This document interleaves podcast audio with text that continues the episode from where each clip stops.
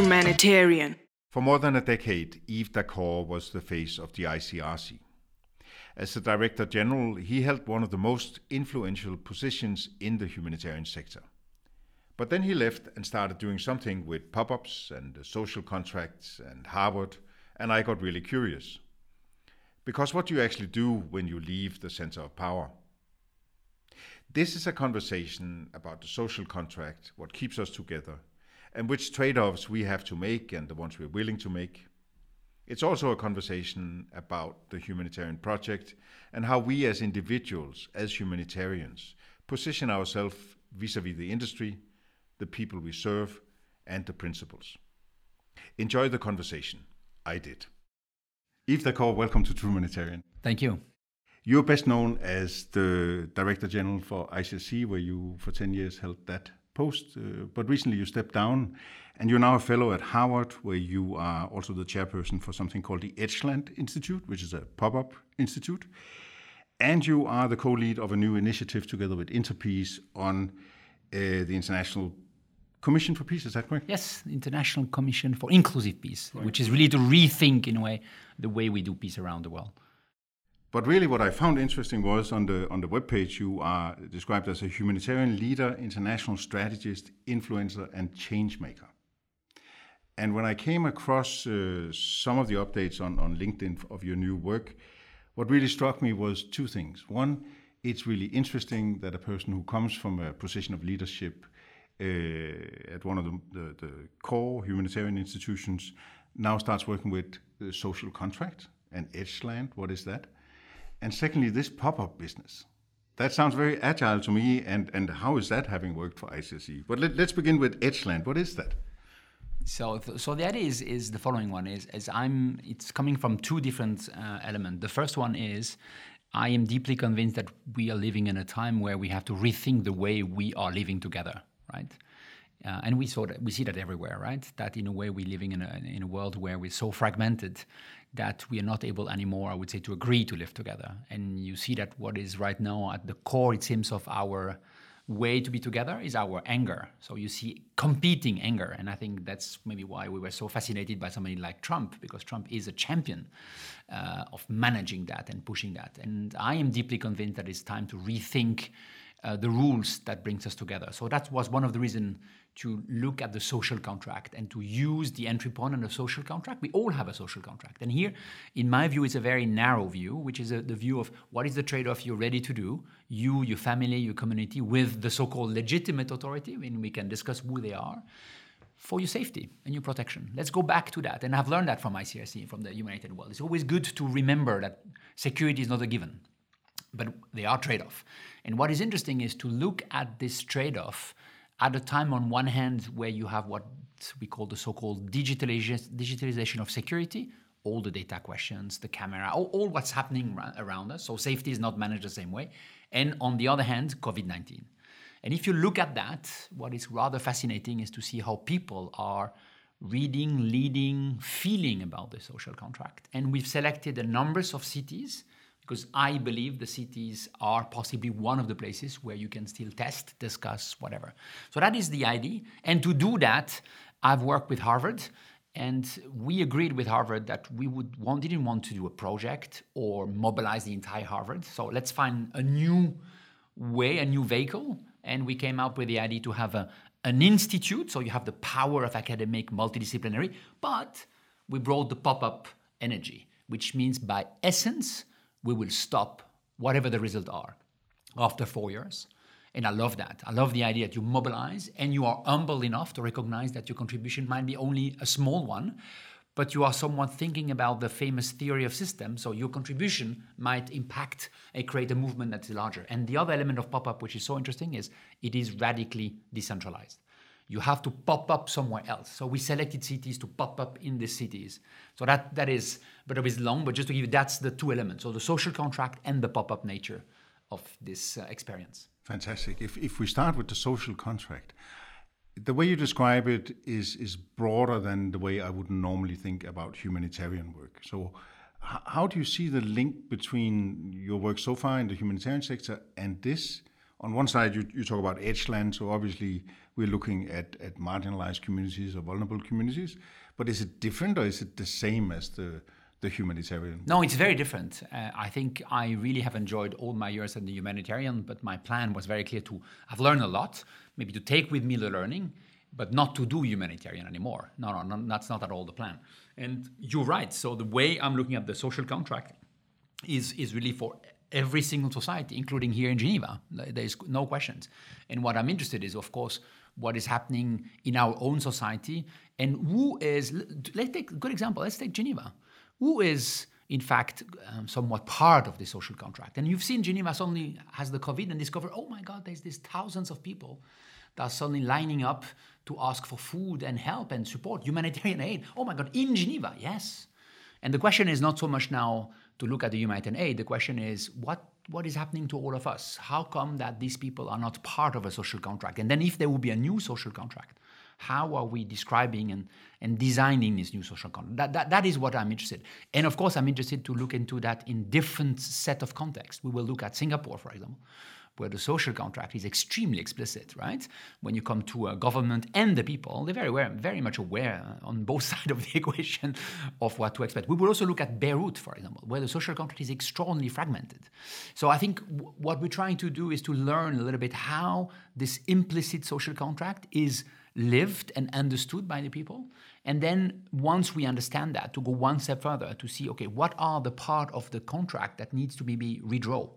With the authority or with, let's say, the community. And I think that that is what is so interesting. So to respond to your question, I'm learning from the humanitarian, and I've seen my experience in, especially at, at war, is to see how much a community that even a very powerful community could be destroyed. I'm still, as everybody, shocked. For example, shock is maybe not the right word. I think I'm, I don't know what to say. I'm speechless again and again uh, to what I've seen, for example, in Syria. So, how much a society, a very complex society, but a society can be totally destroyed, and how much, in fact, this social contract and the social fabric of the society will take decades, if not more, to just rebuild. So, I think that that's interesting to also reflect about, also in our own society here. Let's reflect before, before it's too late. So, there is really something about that which, which I think, uh, so um, let's say, leads me to to reflect and to go a bit wider than just a humanitarian perspective.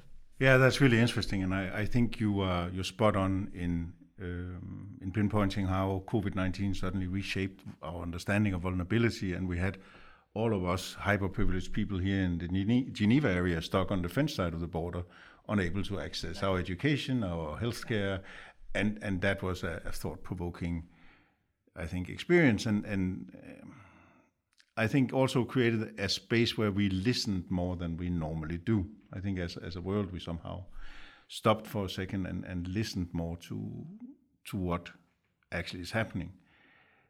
But my question then from inside the humanitarian sector where I'm still stuck is you've now gone out and look at this social contract. What can I use you for? What how is that useful to those of us who are trying to come to terms with how this reshaping of vulnerability, globally speaking, has created a, a, challenge that I don't think we as humanitarians necessarily have understood yet.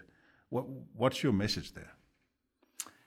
My message is I don't think, let's be so humble, I don't think I have a message, but what I'm trying now to develop is a methodology that is owned by the people. And I think this is maybe one thing that the humanitarian can still learn is how do you put in place not just product or service, but you start to develop methodology that are then owned by the people, right?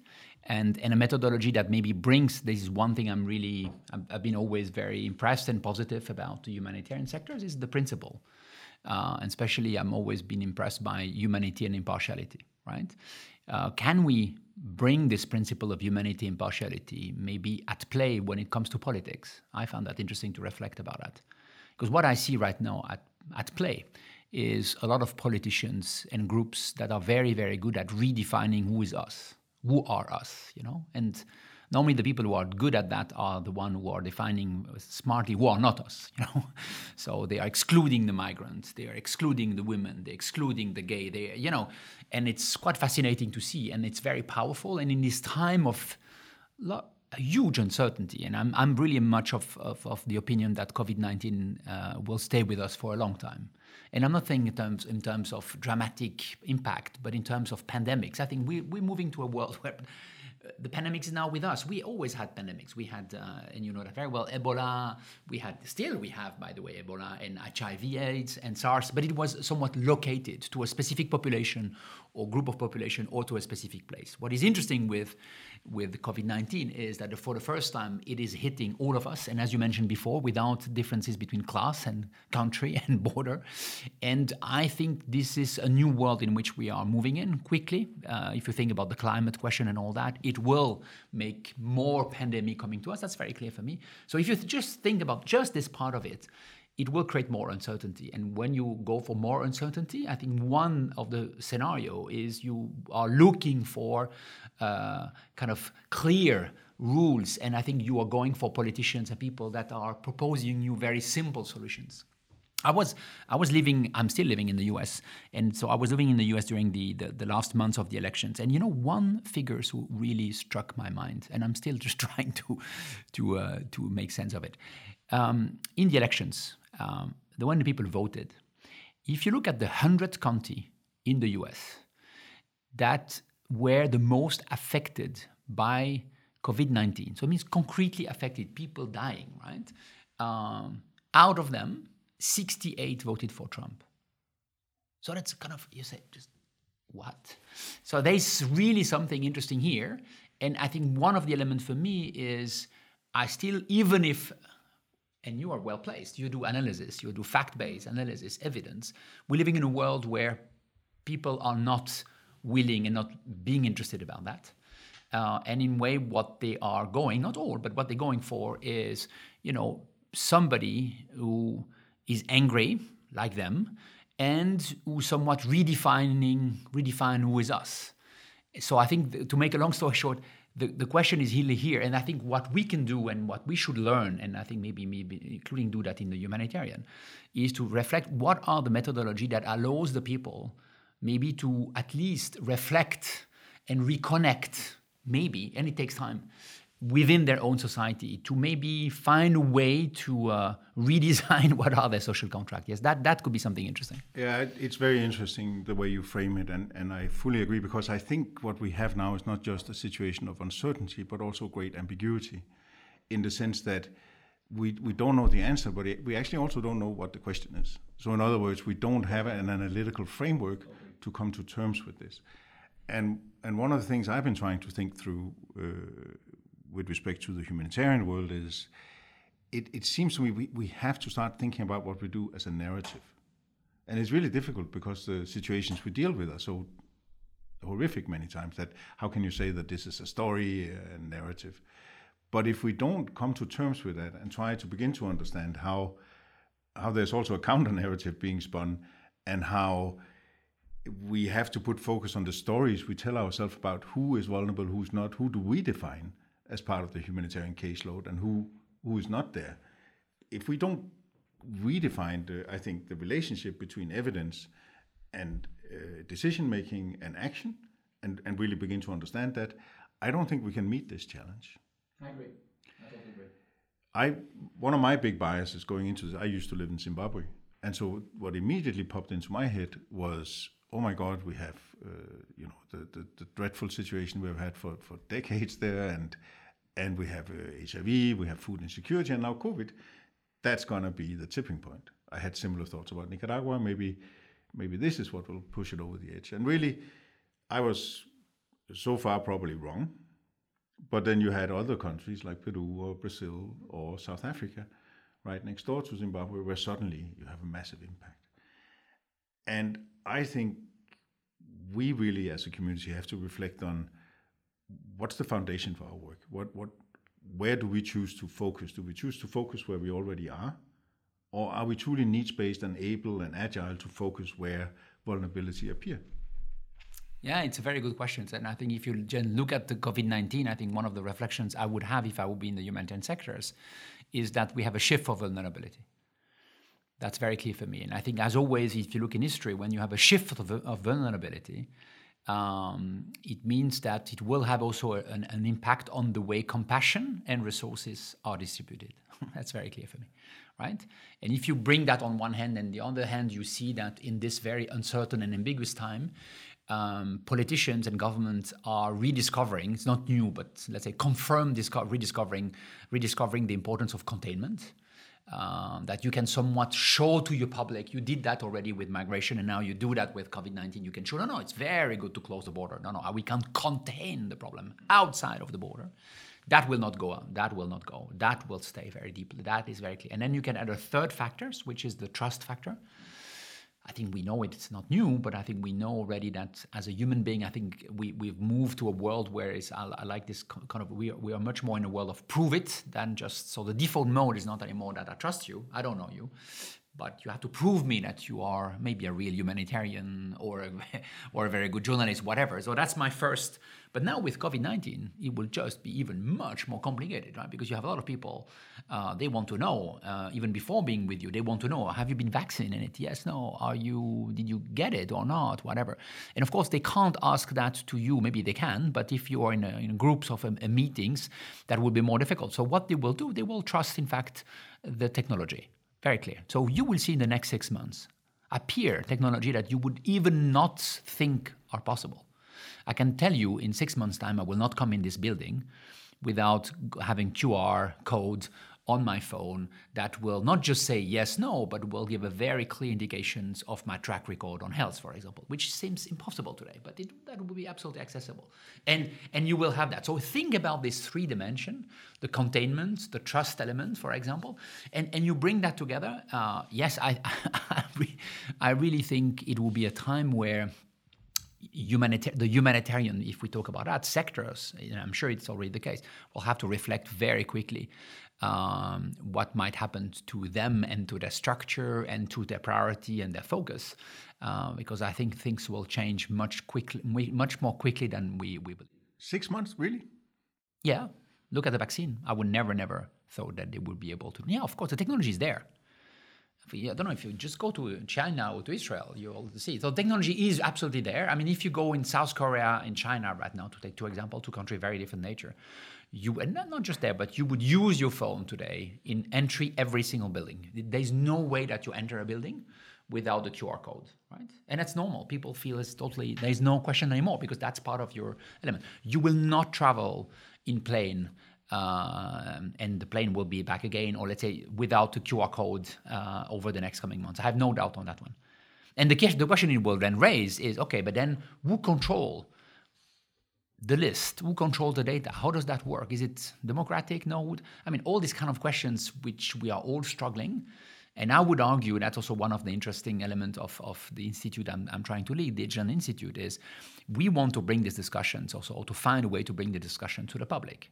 Because these are discussions that are, when they happen, that are totally controlled by experts. I mean, the discussion on data, for example, is so complicated, so difficult that's, that's why coming with the angle of the social contract is a much more interesting because then you don't have to discuss the data. You want to discuss what is important for you and what is important for us, maybe the two of us, if we have in this room and in this community. So what, what do we want to agree? And that, that is already a, a good start, much more than discuss the specifics of data or data protection. Yeah, I think I agree with that. I would hope that at least in European setting that uh, we would not be able to introduce very intrusive technologies that quickly, but I stand to be corrected. I don't know. Uh, I have a feeling that may, you might you might be right, but let's say this technology will be part of us, and I am really look at COVID as, as, a new 9/11, if you want, in a sense of like 9/11, uh, the world has changed. So we have a, one incident uh, one crisis, if you want, and then the way we look at the world has changed. 9 11, for example, the story we never, never really discuss is what happened for me 9 11 is the moment where state, to, to start with the United States of America, but then a lot of states in the world, including democratic states, without having never telling the public, including in Europe, they decided that in terms of security, the problems and the issue was the people, each of us was not anymore groups or terrorists. What they realized was that very a single individual could be a much more complex and dangerous issues, and which means the moment you start to reflect about that, you change totally the way you're looking at people, and then of course we I think know only the iceberg uh, with Snowden and all that. It means then you have then to control the people, you have then to look at the technology. So it's already there. I, I would say, last it's already there. My, my sense is it's, it's with us. So I agree with that, but let me go. Uh, you know, it's, it's out of character for me to be optimistic, but let me try. Right? Okay. So so I, I see the threat. I think uh, the tech is just right down scary, and anybody who has kids would agree with that. You, when you see how intrusive it is in their world and the way that shapes their their reality, it, it is frightening the power that these companies have. At the same time, we also have a situation where Black Lives Matter resonated at a global level that I haven't seen before. You have a resurgence of the whole Me Too movement. There are some things that brings us together also, and we have a global narrative around correcting some of the the wrongs. So is is that just uh, is that just yeah, yes and no. So on one hand, at least my perception is, I would I would say since ten years, since uh, we're just celebrating right now the so-called Arab Spring, right? And I would argue that was maybe the first really massive revolution uh, without leader. And what is interesting, including with Black Lives Matters and Me Too, whatever, it's not about leader. It's not one person who says, "Now let's do it like that." I, I'm quite amazed by this people movement. That's true. Uh, look at climate, also very very impressive. That that is very true. My problem, though, is so far it is it has led to a certain numbers of pressure, manifestation, maybe change of some of the practice, but that's it. Have not been able to be transformed into a societal proposal for them. Extremely difficult, right? And I think maybe because it will take time, maybe because our society as we know it are maybe going through a time of transition and it's difficult. So what I see is more and more competi- competitive uh, movement and pressure. That is maybe what. So you see Black Lives Matters, but at the same time, in the U.S., you also see the white, uh, not just supremacist, but the white people, especially the white male, being so entrenched and so worried about that, that their choice in terms of voting is exactly at the opposite. So, so what what I see is competing movement, competing and competing narrative exactly. And what worries me a lot is I see people doing business out of that the, the most striking element is uh, the media and the evolution of the media of the last 10 years. Uh, uh, and that's one of the interesting places because I've, I've been part of a small group of boats Le Temps here in, in, in Switzerland, and, and I'm now part of, their, of the board uh, of, the, of, this. And it's interesting to reflect about how do you do still today a media that could be a, a media that is able to, to be, let's say, to create a common grammar and common fact that will allow to have people to have different opinion. Whereas today, the most of the media will have really developed well are media that have developed as an echo chamber to each of the movement or to each of the of the the anger, if you want. That's quite amazing if you think about it, right? And and that where that that where I'm slightly less optimistic than you. So I see, as you mentioned, people revolving. I think people reflecting. I see people creating a dynamic. But so far, I've not seen anything globally that has resulted to concrete element. It might come, it might come. Uh, I see a lot of little try, experiment, but they are very local, quite interesting. Uh, but I've not seen anything really at so far, at least, let's say, at uh, at the political level. Maybe with one or two exceptions, and Europe is maybe an exception. Uh, we can discuss that. But overall, I'm a little bit more concerned, let's say, for the next ten years. Okay, so I think you very convincingly outlined these global threats that are there. And, and I, by and large, agree with that analysis.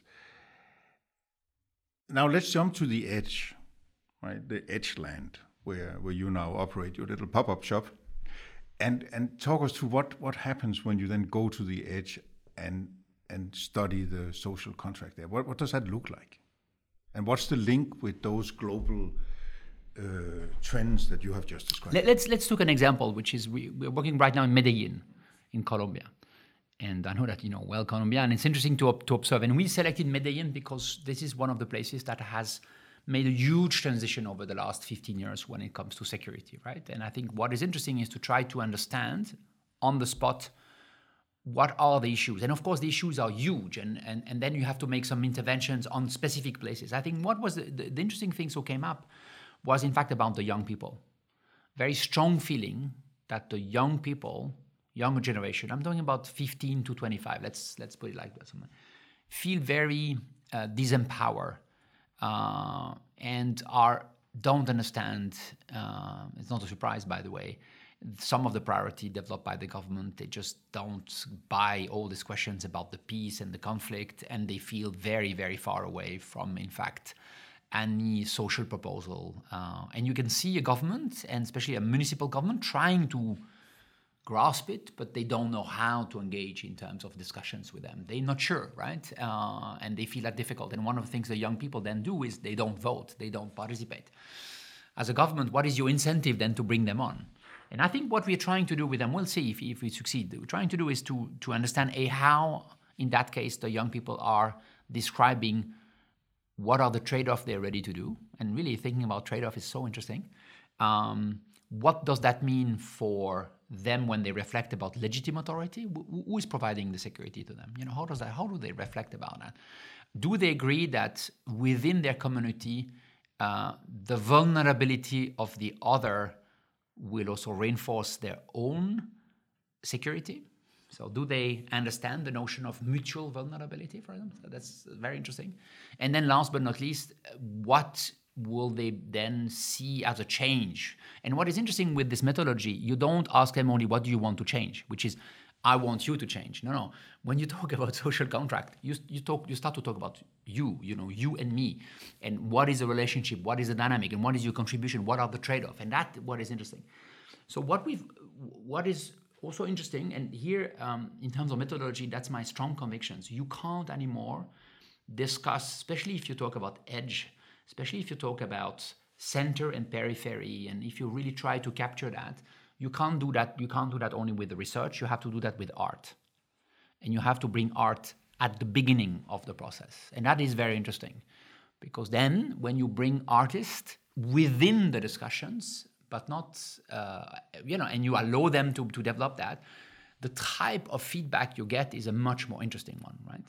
Uh, and we'll see how how were we able to uh, to work around that. Uh, but that that that that is what we are some somewhat uh, thinking. And of course, what we're trying to do is to test a methodology that works for the people and for the city. and that that is maybe the, the critical element. And so uh, art is that music is it painting what uh, theater anything it's the ecosystem uh, of the let's say of the region or, or, or the city in that case. Uh, and then we are right now also negotiating with then bigger artists. Uh, uh, maybe you know magnum the photographer. They want to, to do four years with us on, on the social contract. Uh, the value again is to come with a lot of different elements. I think we it's exactly the, the we discussed before is you don't come with your own uh, kind of artist or your own very narrow perspective, you allow, in a way, a dynamic to be created. The beauty though is to do a pop-up. Pop-up is even when you do that, you come and you do that a limited intervention. You don't do that for because you can you can stay there for 30 years. You come, you do a limited interventions, and what is then interesting is then you use what is emerging also in other cities, and you're comparing, and then you come back again, and you create this iteration that normally, normally we see should help us to come with specific maybe recommendation in terms of almost a playbook, if you want and the playbook can be, that's my, can be around urban planning, could be around uh, a totally different way to look, for example, at, uh, at data management, could be a very different way to look at political party. I don't know, we'll see. I guess what you're trying to find is a, is a scalable way of re-engineering the social, social contract. Yes, but I'm careful with that because you have we have to be humble. Because why would we intervene in Medellin? Medellin, there, there, it's an advance, as you know, uh, community. They have, they work hard around that. So I think we ha- we also have to see where our interventions make sense and where, and that's what I've learned from the humanitarian world, where bringing an international perspective makes sense to the local dynamic. That is what is interesting, and and not the contrary, right? Really. Yeah, I'm thinking um, that it's so interesting, right? So I mean, how do you convey that sort of learning? I mean, do you write a book? No. Right? So how do no, you convey I have no that? ambition to. uh, with the people, I think. Well, well, it's a it's a very it's a fair question, and I'm, so far we, we are just at the beginning, right? So we are still incubating, as we say nicely in Harvard, and then we'll spin off. Um, I think our our view is to do a series of interventions, both locally and globally, and in order to be able uh, to then on every time learn from the interaction right? And maybe also spot the people. What i would find interesting is that the people in medellin some of them will then lead the very same discussions and project in geneva. Uh, and then we are bringing maybe also people from nairobi that will work on specific because we start to see oh maybe there is really a questions about in fact informal power even in geneva. Okay who is really good at that? So being able to somewhat creating the, the on one hand a very own dynamic because it's still about the people and the legitimate authority and we can again discuss what, where they are. But what you can do is you can provide a different perspective to help the people maybe to redraw or to re-engineer as you mean. Maybe they're not an entire social contract but a part of a social contract right? Let's see. We'll see. We'll see how it works. I would be a bit disappointed if i see you in three years time and we've done only a book. I would say that is yeah don't do a book exactly and there's too many books anyway yeah. so i'm tired with books really it's almost more like simple rules simple rules settings, right? uh, yeah uh, it's also uh, art one thing I would be really excited about is, is for example, um, if you know the Biennale of Venice, yeah, or Venice, I would love to have the entire Arsenale being really uh, one, one of the Biennale being focused on the social contract and the digital surveillance, that would be lovely as an example. So I think there are moments, and I think one of the idea would be also that we not just work locally, but we on purpose are connected with the art world. So we just are going now to the Biennale of Lagos, for example, and at the same time to the very political and security world. So I'm also planning to go, for example, to the Munich conference, a security Munich conference. So that is what is interesting when you're navigating in very different environment, but then bring that together. As you were speaking, I was thinking it's almost like you you have almost a, a, a deliberate uh, urban bias, right? You've chosen totally. urban, yeah. yeah. which is almost the opposite of the humanitarian sector. Yeah. Um, and so, what are the implications for your your pop-up project of on one side you, you you're working with the world class institutions here. You talk about harvard you talk about magnum you talk about biennale. Yeah. you know that's that's a list stuff right? This is the best of the best. And you work with some of the most marginalized communities in urban settings. Are there any limitations to working with the big shots? Let me just address two things first. First the urban bias just quickly about that. Um, i think the, it's a recognition that in this time of transition transition in terms of new political system, new international rules. I don't know. We'll see where we are. And right now we are in the midst of this huge competitions between different blocs, and I think we will see that over the next coming five to ten years. There is no questions about it. Cities in this kind of mm, mm, transition, cities as a political structure and social structure are very interesting. No questions. It's not the exclusions of the rest, especially of the rural area. But the cities and let's say the ecosystem, or you can almost say the ecological system, are very interesting. And we don't look at city as you know with their wall, but we look at people who are coming in and out of the city and what it means. But the city somewhat, and this is very true in, in every culture, the city have to deal with their diversity. That's also so interesting. There is no question. This is the place where diversity is part of that. I mean, you can't just decide that it's only one part of the population who has the right to do. Now, that doesn't work in a city. You have to be pragmatic. You do have to experiment. I found it very interesting. And you start to see also cities, not new, but working together much more across the board on issues which are normally related to migration, climate, very much so. But you will see them starting to do that on issues related to security and data. I have no question about that, right? Because they will have to deal with that. They can't right now. More and more, uh, they will they will have to find. So that's also extremely interesting to come at that moment and to think about the social contract, and of course, the very specific element related to security. So that's just to say, city as a as a place, not an exclusion, but as an interesting place to as a lab as a lab, let's say, that is very interesting with authority that are willing because they have no choice. They have to deal with it, so they are interested to engage with you. State are not interested at all. It's far away. What are you talking about? Just stay in Harvard. It's okay. We don't. You know, it's okay. Then working with, it's interesting what your your description. Um, I think there is a risk always with, and I see that with Harvard uh, that I know, don't know very well, and Harvard is a complex anyway ecosystem. Um, uh, there is always a risk that, of course, when you work with them, that they are looking at the world through their lens. There is no questions, absolutely. And in the, the lens of Harvard, I mean, the people are remarkable. I mean, just I mean, amazing. I mean, the level of people, though the structure and the organization is very American. Um, they have a very American way to think about, for example, risk. Uh, so you feel it, you absolutely feel it, and that is one of the reasons why I'm so attracted by the pop-up uh, no- nature of, of my initiative. So you are incubated somewhere, and yes, you learn, and you have a lot to learn from from that place and the people. But at the same times, you already think about you know moving out of, of the structure and being totally decentralized. I think right now, if you want to be serious about discussing, engaging, and maybe reimagining the social contract with people, you have to decentralize your your thinking. And I I am coming from an organization that in that sense was never decentralized, right? I'm coming from ICRC. ICRC we were decentralized in a sense of we were close to the people, we our delegation were there, but our center was very much the way we think about the world, right? Related to international humanitarian law, to the principle, very much, very clear, and for good reason, because we were we are intervening in uh, in in war and in, in, in violence. I would argue that I'm exactly choosing the opposite, which is you have to decentralize even your thinking, your methodology, and, and your power, uh, and maybe reflect a structure that allows you to be challenged by, by the very same people that you are doing research about. Uh, and that, that, is, that is, I found that's very interesting.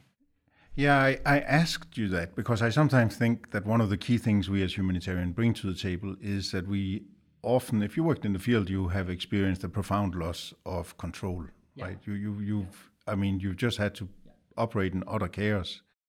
That's one loss, and and just and the other things we that I think we are bringing on the table, we do understand that government are not always able to provide basic solutions uh, to their people. I'm just saying that because I'm still amazed today how much the world, especially the official world, think official.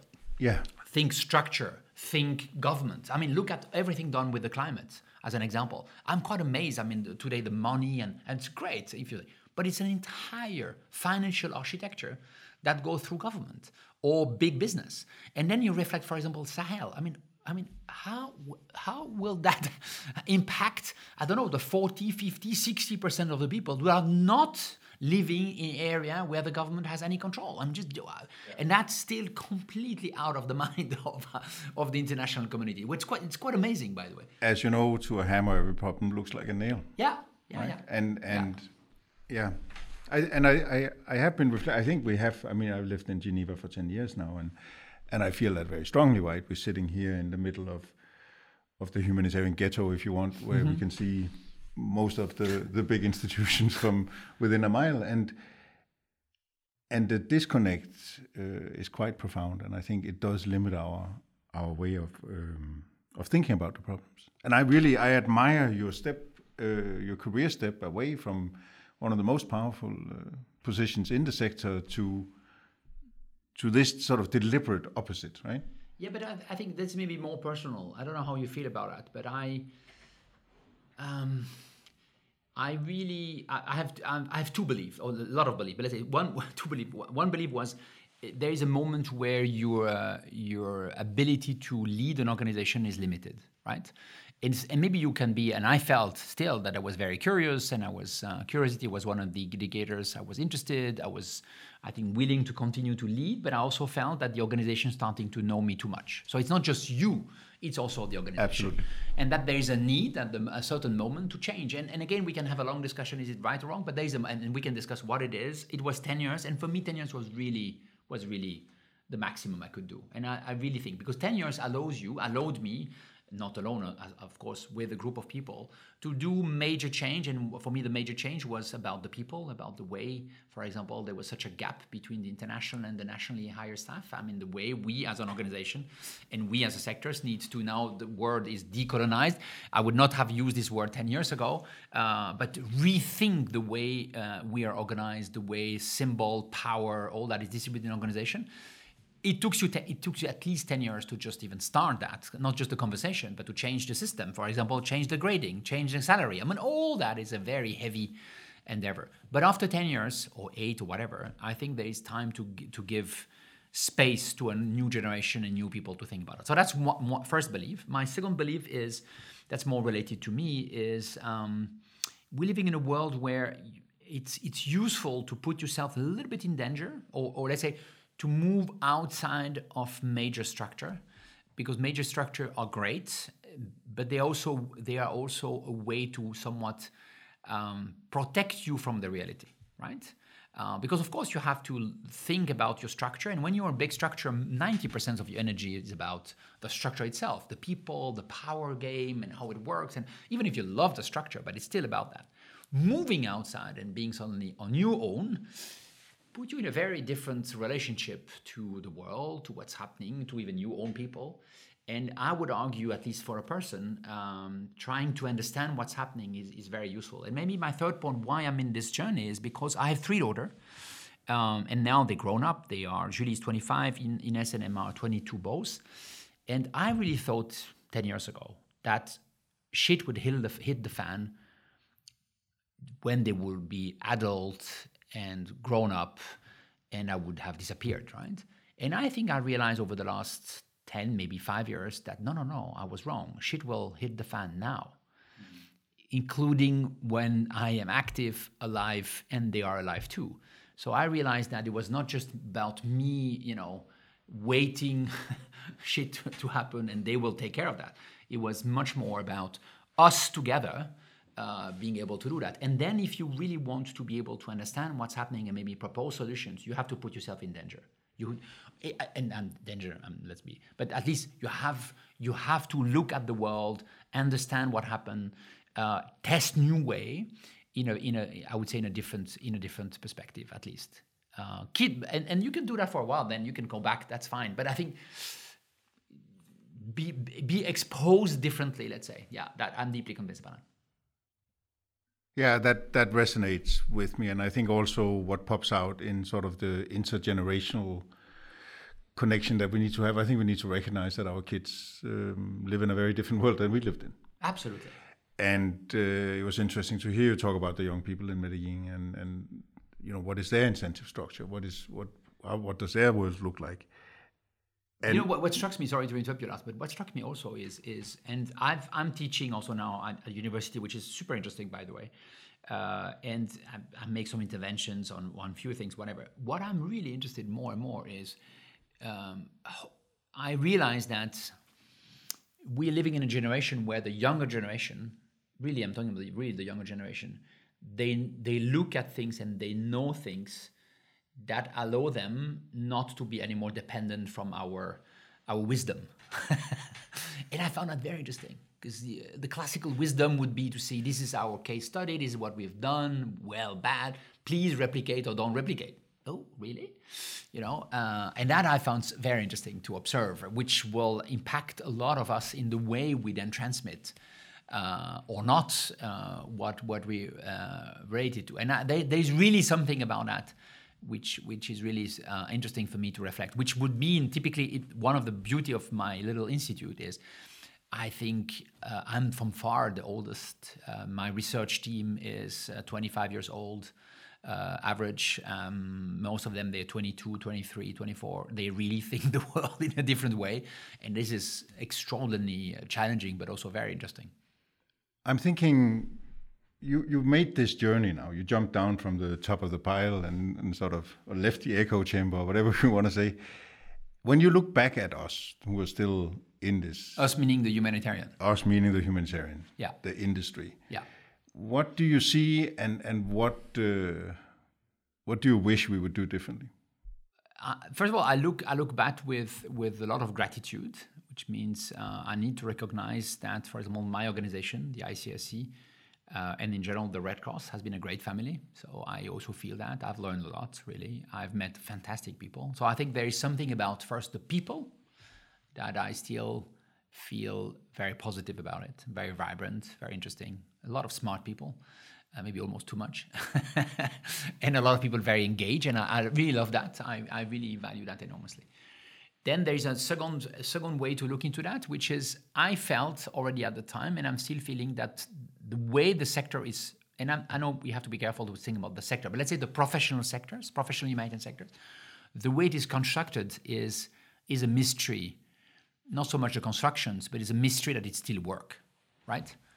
And since already years, I was just watching when is the moment when it will be deconstructed. What it, when it, when will it be at the time we were using the word Uberization. I would not use it anymore. But let's where, where is where it's happening? What is happening? And I thought uh, I saw some signal at the time, and I think the first signal for me was in Syria, where I realized that we, the humanitarian professional sectors, we were maybe delivering I don't know 20, maybe 30 percent of the aid. I don't know if we don't know exactly, but certainly the majority of the relief, I'm careful what I'm saying, that people were receiving were not coming from us. We're coming from the community. We're coming from the business. We're coming, and yes, this is a very different way, by the way, to relief. Maybe there is no principle here. Maybe there's a lot of other issues. But I realized, wow, we are becoming more and more um, somewhat decentral, not anymore central to the response.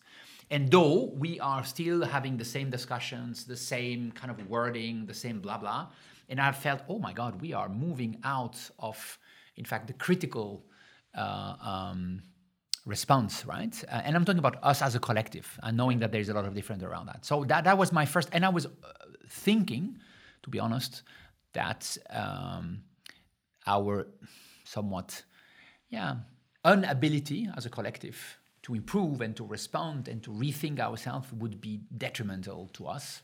And to my surprise, uh, the sector is still there.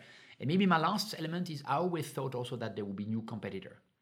So I never thought that there would be the competitor will be the same. So I was always waiting what would be the new competitor. I never thought it would be MSF or the UN or that, that that, that, or the Federation of the Red Cross Red Crescent that will eat. No, mm, that was not. I was looking at PricewaterhouseCooper. I was looking at you know the risk uh, firm. I was looking at Google, and I was wondering, you know, who is coming one day and we'll make a proposal that will take over uh, uh, because we didn't see, in fact, what the people were needed and the cost and the whatever. So I'm, I'm still struggling. Um, so what I'm to make a long story short, what I'm still looking at this sector as a sectors is I still I'm still amazed. Let's put it that way. That these sectors with this very strange, yeah, I wouldn't say that. Um, but it still somewhat exists in its own way and endeavor. And then there's a lot of a uh, lot of re- response about that. But one of the one of the response still is it's very related to also its donor, the way its donor are functioning. Uh, maybe there is something about being in tune not anymore with the world, but in tune with its donor. Maybe that that or maybe with the so-called the diplomatic uh, kind of big things, which is still working the same. By the way, which fascinates me even more I mean, how, do, how is it possible today to be a diplomat if you reflect about the classical diplomat? I mean, if you reflect, if you see, for example, a country being fascinated and spending billions, maybe not billions, but let's say millions in their diplomatic strategy to have a seat on the Security Council, and then you say, to do what? You know, it's kind of the ultimate goal as a, and then you say, wow, what is that? So I think you have all, also this world which is so strange. It still works, still a lot of excitement and completely disconnected from, from the reality of the world. So I think that, that is asking me the question is more about wow. It seems for me with a bit of a distance that um, there is really surprisingly resilient professional sectors, and I'm not sure why. And might be my last point though, and I come back to it. I'm still amazed by the way that, and that's what I love with the humanitarian, uh, is not just an industry there is also, and what I love, and maybe just an anecdote, which really for me is a lesson. I do remember I was in Chechnya at the time during the, the war in Grozny, the first war.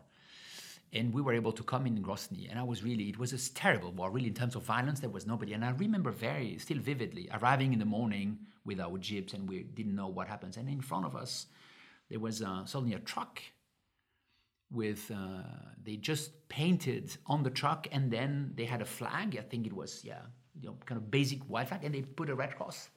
It was them did it, group of people, and the truck was going in the you know in the street, taking the the people who died, taking the body very carefully. These people were not humanitarian professional. They were n- not at all connected to the Red Cross, but they were Red Crosser, you know.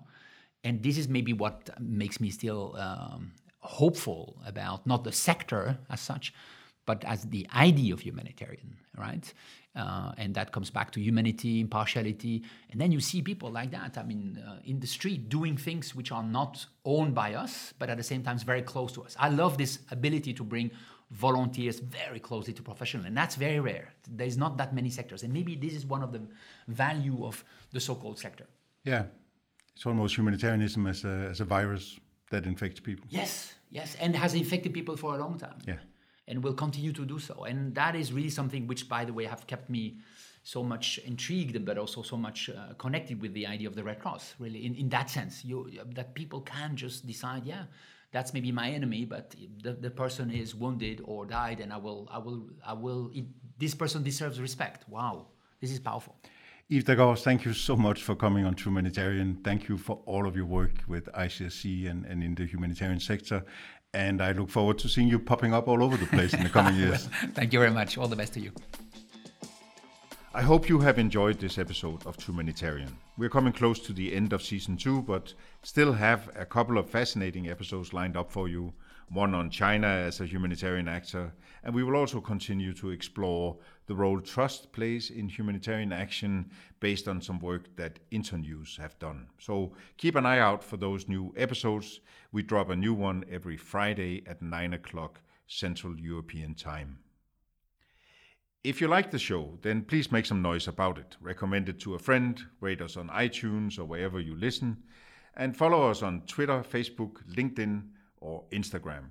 We're not quite on TikTok yet, but uh, who knows? Finally, we always are happy to hear from you, so drop us a comment on social media or send us an email on info at trumanitarian.org and tell us what you like, what could be better, and which topics you would like us to deal with next. Have a great week. It's about the rights and the freedom to be, for people to choose their path in life and dream. Souls of men beyond what you see. Stages are different for each. Who will lead? Cycles of outsiders that get fat checks, fly in, fly out of places with slums and jets. Ask better questions, pick apart, educate, and no one is safe. We're here to build and debate. We are, we are searching for more. Open up your mind beyond rich or poor for the truth. You've been warned. Trumanitarian.